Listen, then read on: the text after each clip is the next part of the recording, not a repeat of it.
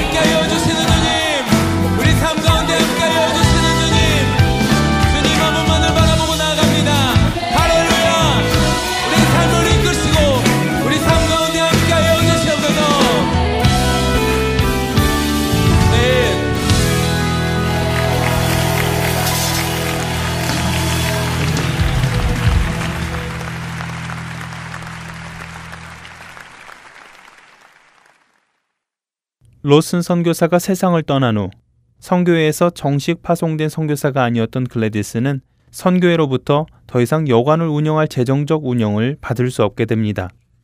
그러한 가운데 글래디스에게는 새로운 선교의 기회가 찾아오게 되는데요. 여관에서 더 이상 선교를 할 수 없었던 그녀는 때마침 양챙의 지사로부터 시골 여자들의 발을 조사해달라는 부탁을 받게 됩니다. 당시 중국에는 어린 소녀나 여성의 발을 인위적으로 묶어 성장하지 못하게 하는 전족이라는 것이 성행하고 있었습니다. 이 풍속은 10세기부터 20세기까지 거의 천년간이나 지속된 풍습이었는데요. 1911년 청나라가 무너지고 1912년부터 공산국가가 된 중국은 나라 안에서 또 나라 밖에서의 무력 충돌과 전쟁 가운데 전족하는 것을 금지하고 이 풍습을 없애기 위해 많은 노력을 기울이고 있었죠. 사실 이 일은 집집을 찾아다니며 사람들에게 전족을 금지하는 법의 타당성을 설명해 주는 것이었는데요. 지사의 부탁으로 정식으로 중국 사람들을 만날 수 있게 된 글래디스는 이 일을 통해 사람들에게 예수 그리스도의 복음을 전하게 됩니다. 그리고 마을 사람들은 그녀가 마을을 방문하면 그녀를 보기 위해 몰려나와 성경 말씀을 들었고 전족을 하는 사람들의 수가 줄어드는 것이 눈에 보이면서 그녀의 영향력은 점점 커지게 됩니다. 심지어는 감옥에서 소유가 일어났을 때 지사는 그녀에게 사람들의 동요를 진정시켜 달라는 부탁을 할 정도였지요. 하지만 그녀가 중국에서 선교를 한 지 5년 뒤인 1937년부터 시작된 중일 전쟁은 1938년에는 양챙에까지 번지면서 글래디스 주변에도 많은 전쟁 피해가 일기 시작합니다. 그때 그녀는 그곳에서 피난 가기를 거부하고 마지막까지 이재민을 구호하는데요. 결국 양챙은 일본군에 의해 강제 점령되었고 길거리에는 고아들이 쏟아져 나오게 되었습니다. 글래디스는 이렇게 전쟁으로 생겨난 고아들을 데려다가 돌보기 시작했고 1년 후에는 100여 명이나 되는 아이들을 살려내고자 그들을 데리고 피난길에 오르게 됩니다. 그렇게 해서 양칭을 출발한 그녀와 아이들은 40여일간의 험난 여정 끝에 끝내 고아들을 데리고 황하강을 건너 태국에 있는 난민 수용소로 아이들을 안전하게 데려다 주어 그들을 살립니다. 음.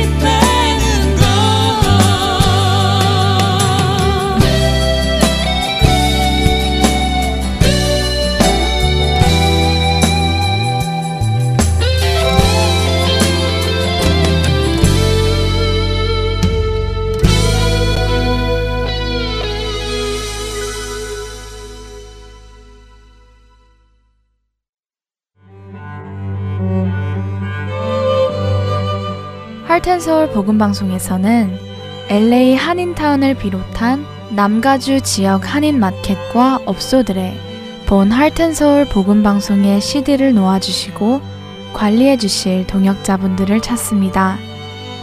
복음을 전하는 이 사역에 동참하실 분들은 복음방송 전화번호 602-866-8999로 연락 주시기를 부탁드립니다.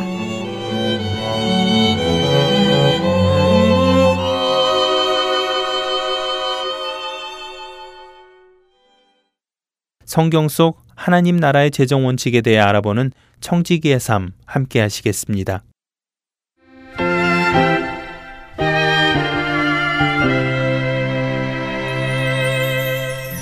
애청자 여러분 안녕하세요. 청지기의 삶 진행의 신태입니다. 저희는 지난 두 주에 걸쳐서 그리스도인이 성경적 재정 원칙을 공부하는 것이 왜 그토록 중요한가 하는 것과 재정 원칙을 공부하기에 앞서서 세워야 할 기본 전제에 대해서 나눴습니다. 오늘은 그렇다면 재정에 있어서 성경의 관점이나 원칙은 어떠한가에 대해서 살펴보도록 하겠습니다. 첫째로 성경에서는 모든 것이 하나님의 것이다 라고 선포합니다.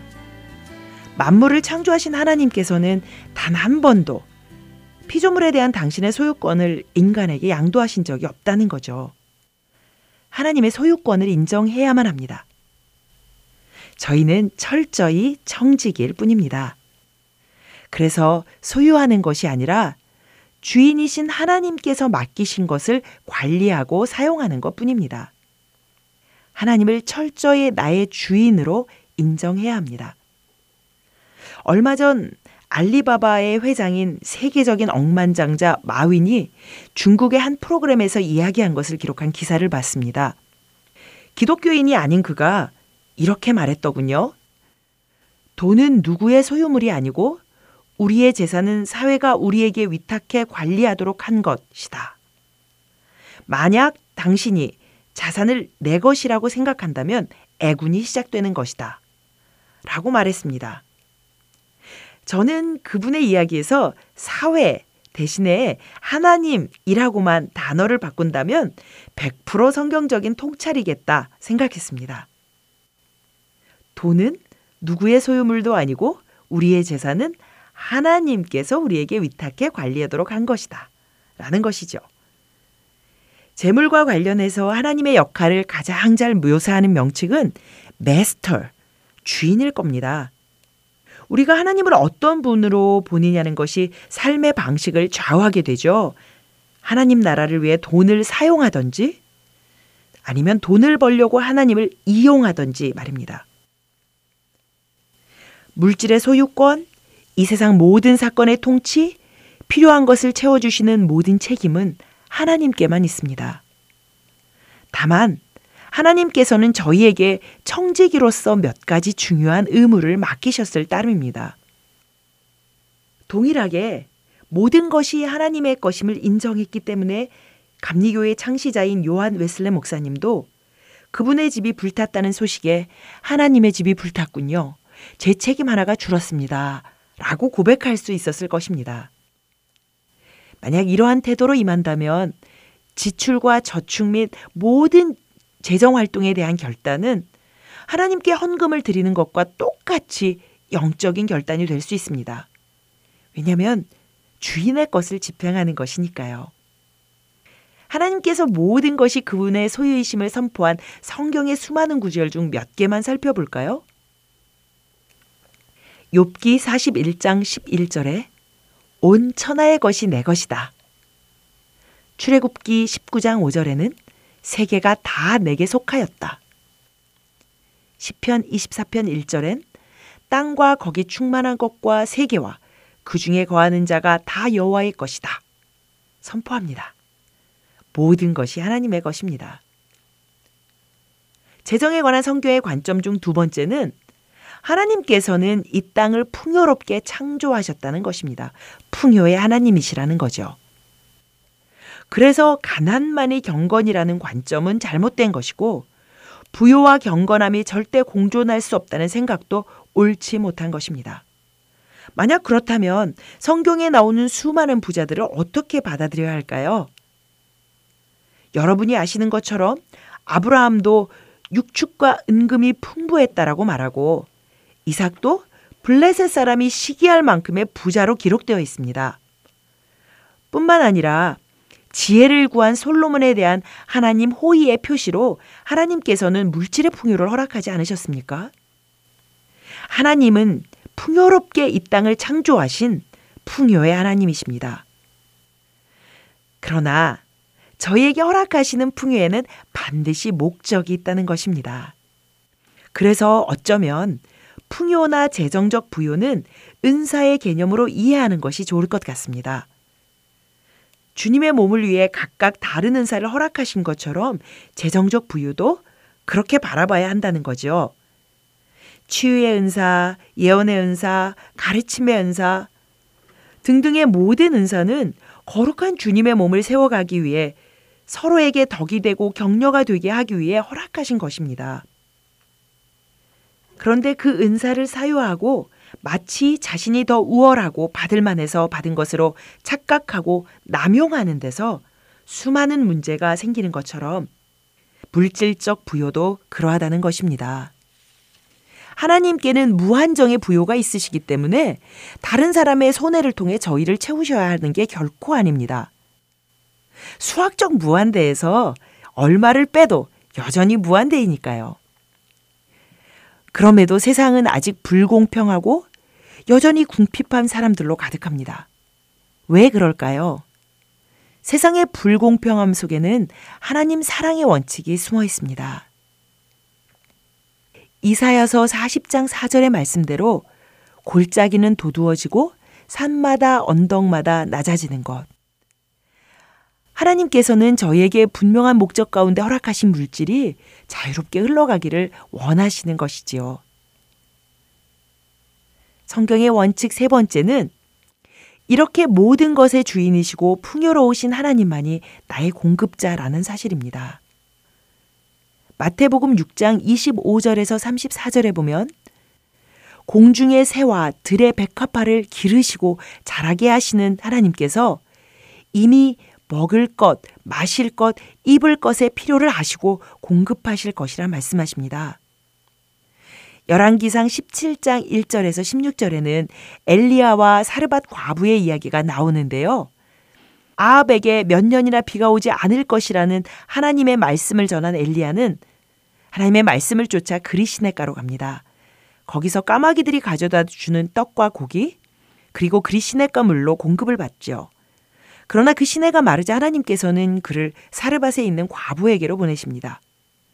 과부를 통해 공급받을 약속을 따라갔던 엘리야 앞에 펼쳐진 상황은 마지막 떡을 준비하기 위해 나뭇가지를 줍는 불쌍한 과부의 모습뿐이었습니다. 이 과부를 통해서 공급하신다고? 저라면 도저히 그 과부의 마지막 떡을 달라고 할 용기가 아니 믿음이 없었을 것 같습니다.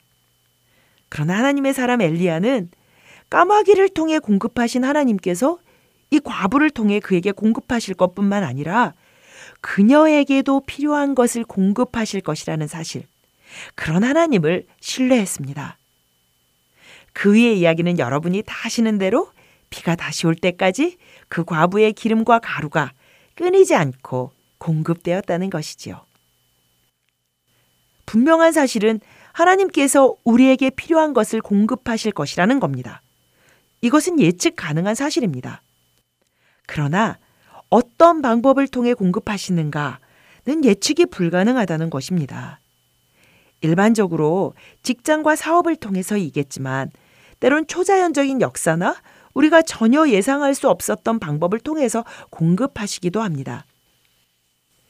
저희 부부가 선교사로 떠나기 전에 저희의 공급처는 병원의 수입이었죠. 하지만 지금은 저희를 후원해 주시는 친구와 동역자를 통해 공급하고 계십니다. 중요한 건 공급의 통로가 바뀔지라도 공급자는 한 분, 하나님이시라는 사실입니다. 직장이나 손님, 상사, 은행이 아니라는 것입니다. 그런데 여기서 한 가지 중요한 것은 하나님께서 필요를 채우시겠다고 약속하셨지 내가 원하는 모든 것을 주시겠다고 약속하지 않으셨다는 사실입니다. 그래서 재정에 관한 성경의 네 번째 관점, 만족할 줄 알아야 한다가 중요합니다. 빌립보서 4장 19절에 필요한 모든 것을 풍성하게 채우실 것이라 약속하시지만 디모데전서 6장 8절에 먹을 것과 입을 것이 있으면 그것으로 만족해야 한다고 하시기 때문입니다. 성경에 나오는 일곱 번의 자족에서 여섯 번이 물질과 관련되어 있습니다. 그런데 문제는 저희의 타락한 본질, 죄된 성품 안에는 자족할 수 있는 DNA가 없다는 사실입니다. 그래서 빌립보서 4장 11절에서 12절에 사도 바울은 자족하기를 배웠다 라고 말씀하십니다. 비천에도 풍부에도 처할 수 있는 법, 배부름과 배고픔, 풍부와 궁핍, 어떤 경우에도 적응할 수 있는 비결을 배웠다 라고 말씀하십니다.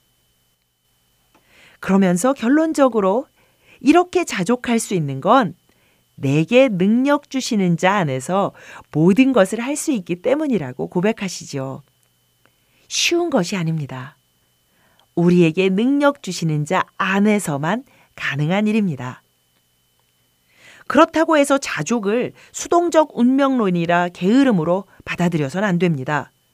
무엇이 최선인 줄 아시는 주님께서 허락하신 것을 맡은 사람으로서 가질 수 있는 내적인 평안입니다. 소유가 더 큰 만족을 준다거나 소유로 더 중요하고 능력 있는 사람이 된다거나 소유가 안식을 준다는 거짓말을 대적해야 합니다. 만족은 우리가 원하는 것이 채워졌을 때 오는 겁니다. 그러나 우리의 원하는 것에 한계가 있을까요? 끝이 있을까요? 우리는 더 많은 것, 더 좋은 것, 더 편리한 것을 소유하고 싶은 속성을 지녔습니다. 그래서 아무리 더 많이 채우고 채워도 원하는 것 또한 그만큼 늘어나기 때문에 결코 만족할 수는 없습니다. 만족할 수 있는 유일한 길은 원하는 것 대신 필요로 바꾸는 것입니다. 필요를 최소한으로 고정시키면 지극히 작은 것으로도 만족하는 인생이 되는 겁니다. 작은 필요가 100% 채워지면 100%의 만족이 가능하니까요. 그래서 어쩌면 지구상에서 가장 가난한 나라들, 방글라데시나 부탄 같은 나라의 행복 지수가 다른 어느 부유한 나라보다 높은 건지도 모르겠습니다. 신앙 공동체의 특징은 불필요한 욕심이 아니라 진정한 필요에 집중하는 데 있었고, 그래서 가장 아름다운 신앙 공동체였던 초대교회의 이야기에서 반복되는 단어도 필요입니다. 초대교회 성도들은 자신들의 재산과 소유물을 팔아 다른 형제 자매의 필요를 따라 나눠주었고 바나바 같은 밭과 집이 있는 사람들은 그것을 팔아 사도들의 발 앞에 두어서 사도들이 각 사람의 필요에 따라 나눠주었습니다. 만약 그분들이 자신들의 욕망이나 원하는 것들에 초점을 맞췄다면 그것을 채우려 매진하는 사람들이었다면 어떻게 그런 일이 가능했겠습니까? 최소한으로 나의 필요를 고정시켰기 때문에 그 가운데 자족할 수 있었기 때문에 나머지의 것들로 다른 형제 자매의 필요에 민감해서 기꺼이 그들의 필요를 채워줄 수 있었던 거죠. 그런 초대교회에는 가난한 사람이 없었다고 성경은 전합니다. 고난 가운데 있었던 초대교회가 어떻게 가난하지 않을 수가 있었겠습니까? 자유롭게 흘러가는 재정 가운데 필요가 채워지고 그것에 자족하는 법을 배웠기 때문이 아닐까요? 가장 풍요로운 문화권에 사는 저희에게 오늘도 주님은 도전하십니다. 자족하는 법을 배워라. 다음번에는 재정에 대한 성경의 원칙 중 불을 하늘에 쌓는 것에 대해서 살펴보도록 하겠습니다.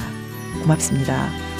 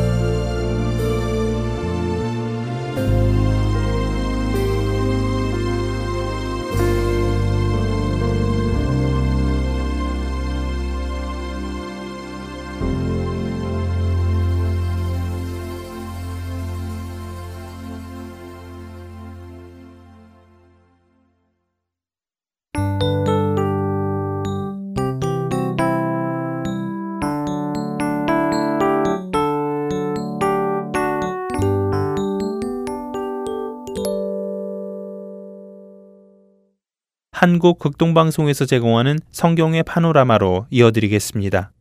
오늘은 야곱과 그 아들들의 이야기를 나누어 주십니다.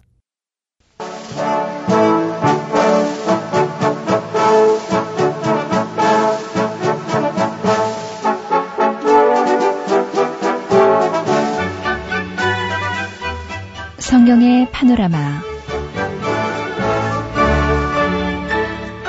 성경의 파노라마 이 시간은 성경의 숲과 나무를 보는 시간입니다. 노후 목사님이십니다. 목사님 안녕하세요. 반갑습니다. 김성윤입니다.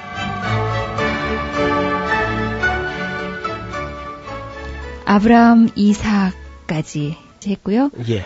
오늘 야곱, 야곱에 예. 대해서 어, 야곱은 그 이름이 우리에게 보여주는 대로 그 악착같이 그저 움켜잡는 예. 에, 물고 늘어지는 그런 성품의 소유자인데 좀 편안한 삶은 아니었던 것 같아요. 그래서 이제 그는 이 네 사람의 족장 중에서 가장 험악한 일생을 보냈습니다. 물론 그 끝이 좋아서 다 좋았습니다만은 그러나 역시 그 어려움을 겪은 사람들이 또 교훈을 남기는 것도 사실이에요. 예.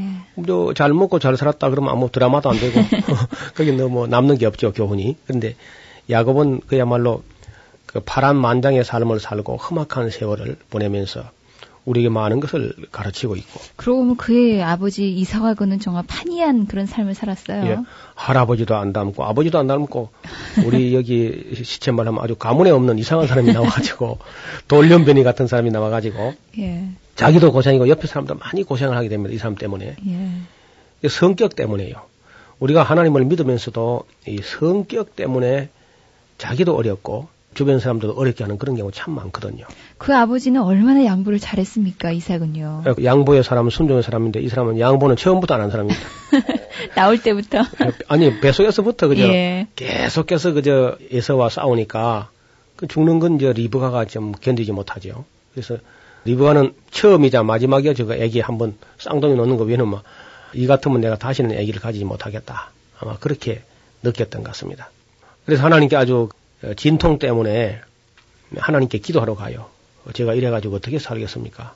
하고 항의를 했는데 하나님께서는 내 뱃속에 두 국민이 있구나. 그래서 나라가 나눠질 것을 이야기를 합니다. 한 개인의 예, 다툼이 아니고 마침내 그것이 더 먼 미래까지 내다볼 때는 두 국민이 될 것을 내다봤습니다. 네. 요즘 말로 하면 아마 이 야곱과 그 에서는 이란성 쌍둥이였던 것 같아요. 그 성격도 다르고 체형도 다르고 범사가 다르죠 그냥 그 야곱과 에서는 같은 데가 하나도 없고요. 예. 그래서 뭐 그 야곱은 매끈매끈하다 그러고 에서는 털 사람이라 그러죠. 그 성격도 다르고 아마 체격도 훨씬 달랐을 걸로 봅니다. 그래서 이것은 이제 결국 그 가정에 편안하지 못한 그 순전히 이것은 뭐 에서 탓이 아니고 그 탓을 하면 야곱 탓이에요. 야곱이 그 성격 때문에 뱃속에서부터 리브가도 이제 힘들고 낳은 후에도 아마 화평한 관계가 한 번도 묘사된 적이 없습니다. 그리고 그때 이삭은 40세에 리브가하고 결혼했거든요. 근데 20년 동안 아기를 낳지 못했어요. 그리고 60세 요즘 말하면 환갑년이죠. 예. 60세 돼서 야곱과 에서를 낳았는데 그 둘 낳고는 또 그걸로 끝입니다 그냥. 그 리브가가 얼마나 혼이 났던지 다시는 뭐 아기도 안 주셨는지 안 가졌는지 어떤 둘만 두었는데 그런데 그 형제간이 잘 지내지 못하고 늘 그저 그 티격태격이고 언제나 아마 예서가 가진 것은 야곱이 다 빼앗으려고 했을 것이고 그 때문에 그 집안은 늘 편치 않은 그런 면모를 엿볼 수가 있습니다. 리브가의 뱃속에서부터 다퉜다고 하니까 나와서도 예서한테 형이라고 부르지도 않았겠죠. 어떻게는 그 자기가 형 장자 명분을 한번 빼앗아 보겠다는 그런 야심도 예. 포기를 하지 않고 기어이 그저 나중에 팥죽을 끓이다가 배고파하는 사람이 약점을 이용해가지고 형 장난처럼 했는데 예선 아마 그걸 뭐 진지하게 생각하지 않았을 거예요. 음. 근데 그럼 뭐 야곱은 장난이 아니죠. 예. 완전히 장자의 명분은 내 거다 이제 이렇게 우기게 됩니다. 그리고 이제 명분만 있으면 뭐합니까? 복이 있어야지. 예. 그래서 이제 또 어, 이삭이 한 130살쯤 되니까 이삭은 다른 면은 건강했는데요. 장수했는데 시력이 안 좋았는가 봐요. 시력과 이 청력이 이제 가물가물하면서 한 130살 되니까 그 자기 아들 애선지 야곱이 잘 몰라요. 예. 그 일찍 막 시력이 갔던가 봐요. 그래서 이제 그 축복을 한다고 하니까 우리는 지금 뭐 아버지가 아들에게 축복하는 그런 일이 우리 기독교인들 집에 별로 그렇게 심각하지 않은데 아마 그 이스라엘 사람들의 전통 속에는 아버지가 그 아들들에게 결정적인 축복, 즉 임종 직전에 이제 마지막으로 남기는 그 축복은 권위가 있었던 것 같습니다. 그래서 그걸 이제 가로채려고 이제 야곱이 하는데 그 야곱보다는 리브가가 이제 그렇게 또 챙긴 거예요, 사실상. 예. 그 아들 야곱은 아이고 그뭐 아버지가 날 만져보면 금방 아실 텐데 하면서 복은 고소하고 저주 받지 않겠습니까?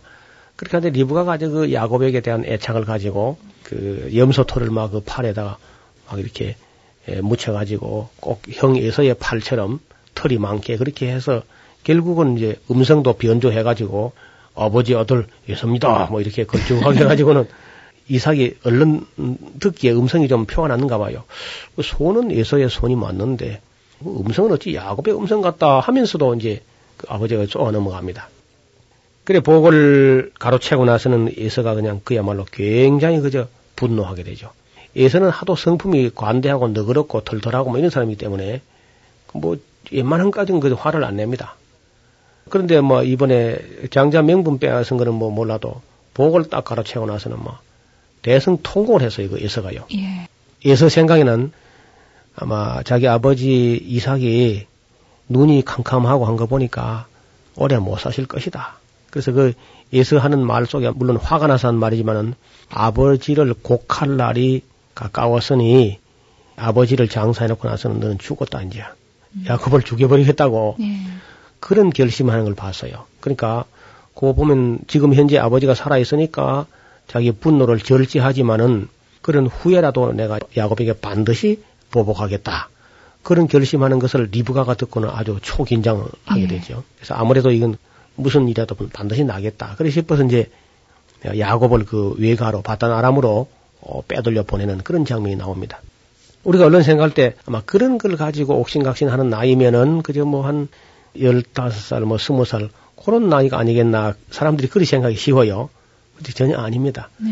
그런 다툼이 일어나서 외가로 도망할 때 야곱의 나이는 70살이 넘었어요. 어. 70살 내지 71살 정도 그렇게 되었습니다. 에, 그리고 이제 에, 이삭은 130세 정도 어, 그렇게 되었지요. 예서는 이미 이제 결혼을 했습니다만 야곱은 그때까지도 결혼하지 못했습니다. 70세 가까이 됐는데 물론 그때 당시 사람들이 수명이 120세에서 150세, 170세, 180세 그렇게 살 때니까 70 해도 뭐 요즘 같으면 중반이죠. 35살 좀 됐는데 아직 결혼 못했다. 막 그런 정도 인정되겠지요. 어떻든 그래도 70세는 좀 늦은 편입니다. 야곱이 이제 집을 나서 가지고 하루쯤 가다가 이제 잠을 자게 됐는데 거기가 베델이라는 곳이죠. 옛날에 이름은 그 루스였는데 거기서 야곱은 이제 돌베개를 가지고 잠을 자다가 꿈을 꾸게 됐는데 꿈에 그 자기가 누운 곳에 그 사닥다리가 하늘에 쭉 펴져 있으면서 그 사닥다리 위에 보니까 하나님이 앉아 계신 걸 봤습니다. 그게 얼마나 놀랐던지 나중에 잠이 깨가지고 어, 거기를 하늘의 문으로 알았어요. 신앙이 뭐 좀 그렇죠. 하나님이 안 계신 곳이 없는데 거기 특별히 하나님이 계신 줄 알고 이제 거기다가 나중에 자기가 뭐 그 하나님 집을 짓겠다는 그런 이제 약속도 하고 그런 야곱 그런 다워요. 예. 예. 그리고 그 약속도 보면요. 아주 재미있게 합니다. 야곱이. 나를 만약에 편안히 돌아오게 하고 아버지 집에까지 잘 도착하게 하고 내가 가는 길에 먹을 거 주고 입을 거 주고 뭐 이거 다 따집니다. 그러니까 하면은 하나님이 내 하나님 될 것이고 내가 11조를 바치겠나이다. 그렇게 아주 그 야무지게 따지는 것을 볼 수 있습니다. 그러나 하나님께서는 따지지 아니하시고 그리 하거나 말거나 네가 그래 안 한다 할지라도 내가 네게 약속한 것을 다 이룰 때까지 내가 너를 떠나지 아니할 것이다. 하나님은 아주 은혜로운 약속을 하셨는데 야곱은 아주 째째한 약속을 덧붙이는 그런 면을 볼 수 있습니다. 역시 그 야곱의 성품의 소치죠. 결국 이제 야곱은 자기 외삼촌 라반의 집에 들어가게 되었고 거기서 뭐 처음에는 환영을 받게 됩니다. 환영을 받게 되지만은 이제 그 야곱의 성격이 아주 그 고약한 면이 있어가지고 그 외삼촌 집에서 20년 동안 있는 동안에 쏟기도 하고 쏟기기도 하고 아주 그 외삼촌 사이이기도 하고 난 이제 그 딸을 라헬과 레아를 또 자기 아내로 맞이했기 때문에 장인이 되기도 하고 좀 그렇죠. 예. 우리 한국적인 상황에서는 이해하기 어렵습니다만은 그런 나라에서는 그 외삼촌 정도 되면 다 사위 삼고 뭐 그렇게 합니다. 외사촌하고 결혼하기도 하고. 근데 야곱이 자기가 이제 열심히 일해봤자 어 뭐 내거는 소득이 별로 없지 않은가. 아내 둘을 위해서 벌써 14년을 허비했으니까 정말 나도 뭔가 내가 언제나 내 집을 세우겠습니까. 그리고 이제 예삼촌에게 이야기하니까 그 무엇이 네 싹이 되겠느냐 정해라. 내가 그걸 시행하겠다. 어떻든 야곱이 예삼촌 집에 들어가고는 후로부터 하나님께서 그 야곱 때문에 복을 주셨어요. 그 라반 집에다가. 예. 그래서 야곱이 그걸 압니다. 이제 내, 내가 들어오기 전에는 예삼촌 양떼가 작았는데 제가 오늘 후로 이렇게 많이 번성한 건 사실 아니냐 말이야. 그러니까 내게도 무슨 좀 보상을 해줘가지고 나도 애들 커나는데 이제 예, 집을 세워야 되지 않겠습니까? 내 나이가 늦게 장가 들어가지고 집도 못 세우고 이래가지고 되겠냐 하니까 이제 라반이 싹을 좀 정하자 했는데 나중에 그 품삯을 열 번이나 그저 속이는 거예요. 그 라반이. 어떻든 라반도 원래는 사람이 좋은 사람인데 야곱이 계속 그 성질이 못되게 그래 하니까 두 사이가 점점 험악해져 가지고 나중에는 결국 또 한 집에 같이 못 살고 야곱이 그저 도망을 나오게 되는 그런 장면을 볼 수 있습니다. 그 야곱 같이 아마 성교하면 성교가 안 되겠지. 20년을 지났는데도 예. 외삼촌 가정도 전도가 안 되고 오히려 나중에 그 외삼촌이 섬기던 드라빔 같은 그런 우상이 라헬이 훔쳐와가지고 어, 선교 당한 꼴이 된 거죠. 네. 신앙이 그 순수하지가 않고 하나님을 믿고 하는 것도 좀 어, 흐려져 버리고 어, 결국은 그 인간관계 때문에 하나님과의 관계도 어려워지고 또 물질 관계도 전혀 풍성하지가 않고 참 어렵습니다. 그래서 우리가 성경대로 같으면은 우리가 먼저 하나님의 나라와 그 의를 구하고 하나님과의 관계를 더 소중히 여기고 그리고 인간관계를 더 소중히 여기고 계속 소유 때문에 자기 것을 챙기는 그런 어, 성격 때문에 소유도 그렇게 넉넉하지 못하고 그리고 인간관계도 항상 그저 버성기게 되고 하나님과의 관계도 늘 원만하지 못하고 하나님께서는 그를 사랑하고 있지만 그는 전혀 하나님 사랑을 느낄 수가 없는 그런 상태에 빠지게 됩니다. 그래서 야곱의 일생은 우리가 어떤 면에서는 좀 더 자세히 공부할 필요가 있습니다. 아브라함처럼 이삭처럼 정말 믿고 순종하면 쉬운데 예. 그럼 신앙을 아주 어렵게 만들어요. 그래서 그의 나그네 130년 나그네 길은 그야말로 자기 말대로 한 줄로 줄이면은 뭐라 그래요? 험악한 세월을 보냈나이다. 130년을 돌아볼 때에 험악한 세월을 보냈나이다. 그리고 그 이후에 이제 애굽에 가서 비로소 한 17년 더 살았지요. 애굽에서. 그래서 147세까지 살았는데 뭐 굳이 야곱의 이야기만 아니라 이제 그 아들들 이야기도 조금 살펴봐야 되겠는데 다 하기는 어렵고요. 아마 그 몇몇 아들들 조금 살펴볼 필요가 있는 것 같습니다. 첫째 우리 그 아들 중에서 역시 탁월한 사람은 요셉. 요셉. 예. 예, 우리 요셉 이야기는 교회 학교서부터 뭐 부단히 들어왔을 겁니다. 그래도 이 요셉 이야기는 역시 한번 짚고 넘어가는 게 좋을 것 같아요. 어, 일반적으로 요셉은 꿈을 가진 소년이었죠. 비전이 있는 사람. 네. 그 어려서부터 하나님께서 어, 그를 사랑하셨고 또 아버지도 사랑하셨고 어머니도 물론 사랑하셨는데 물론 사랑을 어느 한쪽에 사랑을 받다 보면은 어쩌다 보면 이게 사랑을 받는 게 다른 쪽에서 미움을 받는 그런 일로 생깁니다. 네. 그 열두 아들들을 우리가 다 알 수는 없어요 보니까 성경이 열두 아들들 성품을 다 묘사하지 않고 몇몇 사람들만 역시 우리에게 소개하는데 대체적으로 아마 각각 그 개성이 있었던 것 같아요. 열두 아들들 혹은 열두 지파를 축복하는 모세의 축복이나 야곱의 어떤 축복을 보면은 그 아들들의 분량대로 축복하는 그런 장면을 볼 수 있는데 역시 요셉에 대해서는 야곱도 풍성하고 후한 축복이 있었고요. 모세가 내린 열두 지파를 축복할 때도 역시 그 요셉 지파, 에브라임 지파, 문하세 지파에 큰 축복을 하는 걸 볼 수 있습니다. 장자 루벤은 그 사람은 괜찮은 사람이었던 것 같아요, 원래. 그런데 나이가 들도록 결혼하지 못해가지고 정력을 절제하지 못하여서 아버지의 침상에 오름으로써 일생의 오점을 남기고 장자로서의 최신을 유지하지 못하게 됐습니다. 그래서 요셉을 팔려고 할 때에 요셉을 막 죽이려고 할 때 그때 그 요셉을 죽이지 않으려고 어떻게 해서 네 아버지에게 돌려보내려고 애를 쓰던 사람이 네. 루벤이었습니다. 역시 큰 아들다운 그런 면을 볼 수 있죠. 루벤 한, 하는 말은 레아가 첫 아들 낳아가지고 루벤 예, 하면 보라 아들이다 아주 굉장히 반가워하는 음. 그런 그 이름이죠. 그래서 이 루벤이 아버지 침상에 오름으로써 장자의 명분을 상속하지 못하게 되고 그 다음에 이제 둘째, 셋째가 시몬과 레위인데 분노가 똑하고 노염이 맹렬한 있던 이 아들들은 결국은 이제 아버지 눈에 나게 돼서 저주를 받게 됩니다. 야곱의 축복에 보면은 루베나 너는 내 장자요 나의 능력이요 나의 기력의 시작이요 위광이 초등하고 권능이 탁월하다마는 물의 끓음 같았은즉 너는 탁월치 못하리니 네가 아비의 침상에 올라 더럽혔음이로다. 그가 내 침상에 올랐어도다 하고 복을 주지 못하고 참 안타까운 아버지의 심정이 그의 기도 속에 나옵니다. 네. 어, 위강이 초등하고 권능이 탁월한 그런 그 루벤이 결국은 복을 장자의 명분을 상실하게 되고 둘째 셋째도 상실하게 되고 넷째 유다도 이제 참 아슬아슬하게 그렇게 잘못했다가 돌아오긴 했어도 우리 성경을 보면요 장자의 명분은 요셉에게 있다 그렇게 이야기를 하고 있습니다. 장자의 명분이라는 갈래가 사실 둘로 갈라지게 되는 거라요. 그 하나는 요셉으로 하나는 흐르고 또 하나는 유다로 흘러갑니다. 그래서 이 아버지의 축복의 두 맥이 유다를 통해서 한 맥이 흘러가고 요셉을 통해서 한 맥이 흘러가게 됩니다. 창세기 읽을 때 우리가 벌써 이걸 다 간파해놔야 그 숲을 보고 나무도 보고 큰 길, 큰 흐름을 볼 때 벌써 여기서 두 갈래가 난 것은 야곱의 아들들이 하나는 레아의 소생이고 하나는 라헬의 소생 이 두 갈래로 나누어지는 것이죠. 네. 그런데 아무리 그 사랑을 받지 못하는 여인이었지만은 레아가 정실은 정실입니다. 큰 부인이죠. 그리고 아무리 기염을 받고 했지만은 라헬은 역시 둘째가 된 겁니다. 그래서 미움받는 여인에게서 난 아들이 첫 아들일 때 율법은 규정하기를 사랑받는 여인에게서 난 아들보다도 그것을 뒤세워서는 안 된다. 그런 이야기를 율법으로 규정하고 있습니다. 이것은 벌써 야곱의 가정에 있었던 것을 경험하면서 율법을 그렇게 정하고 있는 것 같아요. 네. 시몬과 레위가 하나님의 눈에도 나고 야곱에도 역시 그 분노와 노염이 혹독한 사람들은 반드시 실수하게 된다는 것을 우리 교훈으로 남기고 있습니다. 유다는 네 번째 아들이지만은 그의 회개와 반성이 마침내 아버지의 은혜를 입을 수 있게 한 거죠. 그래서 요셉과 유다는 두 산맥으로 쭉 이어져서 나중에 유다는 남쪽 유다 지파의 대표가 되고요.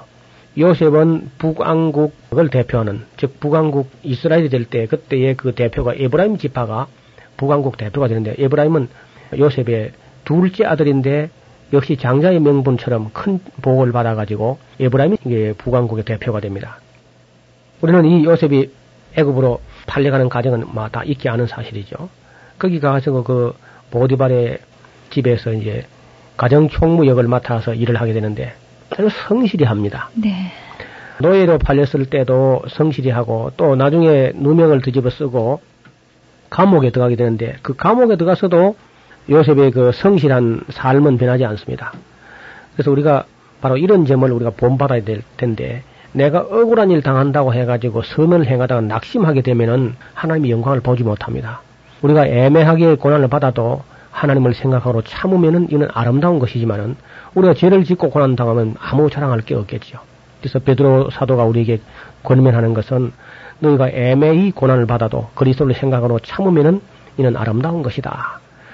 바로 너희가 이러한 일을 위해서 선택을 받았다. 그런 말씀을 하고 있습니다. 바로 이런 모범이 요셉이죠. 억울한 일 당해도 선언을 행하다가 낙심하지 않고 순전함과 정직함을 끝까지 지켜 나갑니다. 그리고 이 요셉의 일생을 보면은 어디 가서 이제 은혜를 받는 사람이었어요. 예. 우리가 남에게 은혜를 베푸는 것도 물론 중요하지만은요, 은혜를 베푸는 건 나중 할 일이고, 은혜 베푸는 사람이 되기 전에 은혜 받는 사람이 돼야 됩니다. 참, 복 있는 사람이었어요, 요새. 그럼요. 그래서 아버지에게도 사랑을 받는, 그리고 보디발이라는 사람의 집에서도 그 은혜를 입는, 그리고 다시 이제 전옥, 감옥에 들어가서 그 간소에게도 아주 어, 눈에 들어가지고 예. 모든 것을 그저 요셉에게 맡기고 요셉에게 맡긴 것은 묻지 않았습니다. 그 정도로 그 신임을 받고 또 바로 왕에게 가서도 바로 왕에게 또 은총을 입게 돼요. 그래서 예. 어디 가서든지 은총을 받는 사람 사람도 그렇습니다. 우리가 하나님을 사랑하기 전에 하나님의 사랑을 받는 게 중요해요. 그 하나님이 사랑이 많으신데 그 사랑을 쏟을 곳을 찾으시는데 사람들이 사랑을 안 받으려고 하니까 하나님 아주 기분 나쁘게 하는 거죠. 예. 세상의 모든 아내들은요, 남편을 사랑하기 전에 남편 사랑을 달게 받는 게 중요합니다. 그 사랑 받는 아내, 그 은혜 받는 사람. 그래서 우리 성도들이 교회 가서 충성 먼저 하려고 하지 말고 은혜를 또 받는 게 중요해요. 이게 바로 요셉의 정신입니다. 네. 그 은혜를 받는 사람. 나중에 보면 은혜를 충만하게 받은 사람만이 다른 사람들에게 은혜를 베풀어 줄 게 있고 나눠 줄 게 있습니다. 또 자기가 받아본 사람만이 남에게 베풀 수 있는 사람이 되니까 요셉처럼 그 어디 가서든지 은혜를 받는 사람이 되는 게 중요합니다. 그러면은 중요한 대목이니까 어떻게 하면 우리가 은혜를 받습니까? 은혜를 어떻게 하면 받을 수 있을까요? 먼저 하나님께 나아가야 되겠죠. 예. 하나님을 떠나서는 은혜 받는 길이 없고요. 예. 하나님을 섬기고 하나님께 가까이 하고 그래서 요셉이 은혜를 받고 복을 받는 길이 하나님께 나아가는 사람. 하나님께서 그 사람에게 꿈을 주셔가지고 그 꿈을 고이 간직하고 어떤 사람은 어떤 희망이나 꿈을 가지고 있다가 조금만 어려움 닥치면 그 꿈을 내버리고 그저 에이 개꿈이다 하고 그저 중간에 하게 되는데 예. 요셉은 그 치력 같은 날들을 겪으면서도 자기에게 그 주신 꿈에 대해서 언제나 그 생각하면서 언젠가는 어떤 방법으로 성취될지 모르지만은 하나님께서 반드시 내게 주신 꿈을 이루어 주실 날이 있을 것이다. 이 꿈을 간직하고 낙심하지 않는 겁니다. 이것이 바로 소망의 힘이죠. 우리가 소망이 있을 때 그 어려운 날들을 그래도 즐겁게 보낼 수가 있습니다. 소망이 없다면 절망하고 좌절하고 낙심하게 되고 낙심하게 되면 선을 행하다가 그저 포기하게 돼버리고 순전함과 정직함을 지킬 수가 없게 됩니다. 그러니까 요셉은 끝까지 순전함과 정직함을 지키고 그리고 겸손하게 그리고 성실하게 정직하게 그리고 예절 바르게 함으로써 어디 가서든지 은혜를 받게 되었습니다. 그래서 이 요셉이야말로 우리 모든 성도들의 아주 신앙의 표상처럼 그렇게 어려운 날들을 겪지 않은 것이 아니라 어려운 날을 겪으면서 그 모든 어려움을 이기고 승리하는 그래서 그 30세라는 나이에 대애굽 제국에 그것도 자기 나라가 아니고 다른 나라에 가가지고 총리가 되는 그런 은총을 입은 겁니다.